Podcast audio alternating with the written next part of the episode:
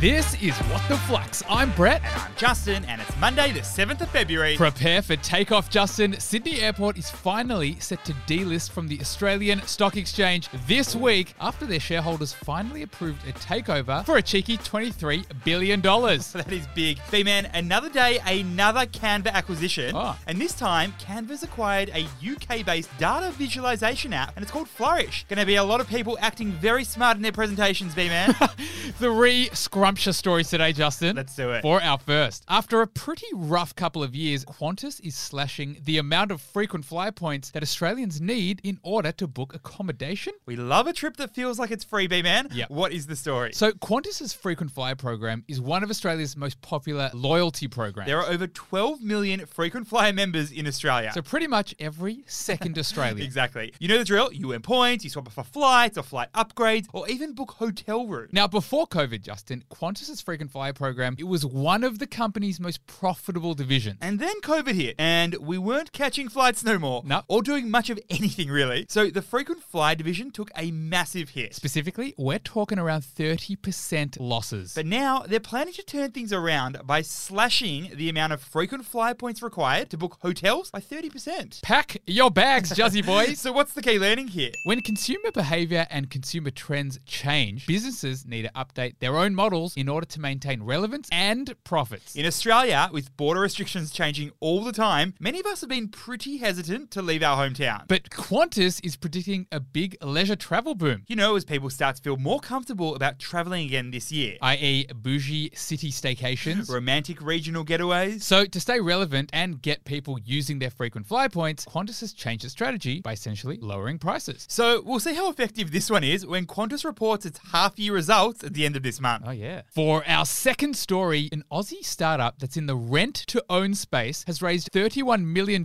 from some big name investors like CBA to help us break into the housing market. Not a bad start, B man. What is the story? So, we all know that property ownership has become absolutely bonkers. Get this the average number of years in the workforce before purchasing a home has increased from two years to 12. Well, and in Sydney, for example, over the last 10 months alone, median property prices have gone up by $300,000. Wow. So, an Aussie startup called Own Home has just closed a $31 million investment round, and they're focusing on the rent to own business. Which basically tries to help Australians get into home ownership. And B Man, although they've only proven this model with nine homes so far, it seems like investors are pretty bullish on this model. So, what's the key learning here? With a house deposit so hard to achieve these days, a number of new models have emerged to help people get into the property market. Now, one model is rent vesting. you know, buying a property in a location you can afford and then renting where you want to live. There are also platforms where you can buy a fraction of a property. Except you aren't able to live in these properties, so it's purely an investment. And there is the rent to own or rent to buy model. And this baby allows buyers to lease a property with an option to buy the property at a later date. Essentially, you build up equity in the house as you pay rent. But B man, the downside is you don't actually own any part of the home until you've made the final payment. Very interesting. For our third and final story, Calm, the meditation app, has acquired a company named Ripple Health Group, and now Ripple CEO is going to be joining as co CEO of the combined company. Ah, calm, helping me sleep since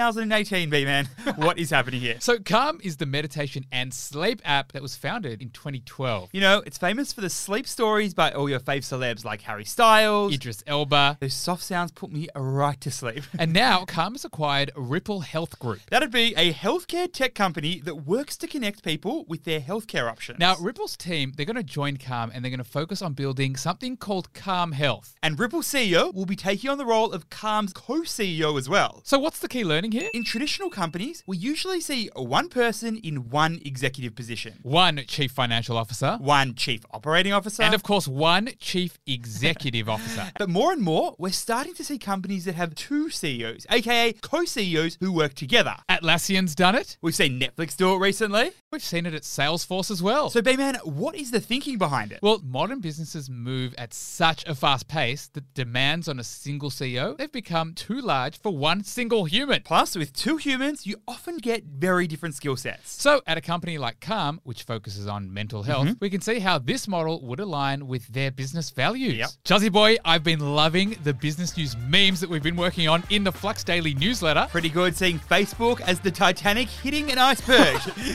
Flux fam, check out the daily newsletter, flux.finance slash newsletter. The link will also be in the show notes. Thanks for listening, and we'll see you tomorrow.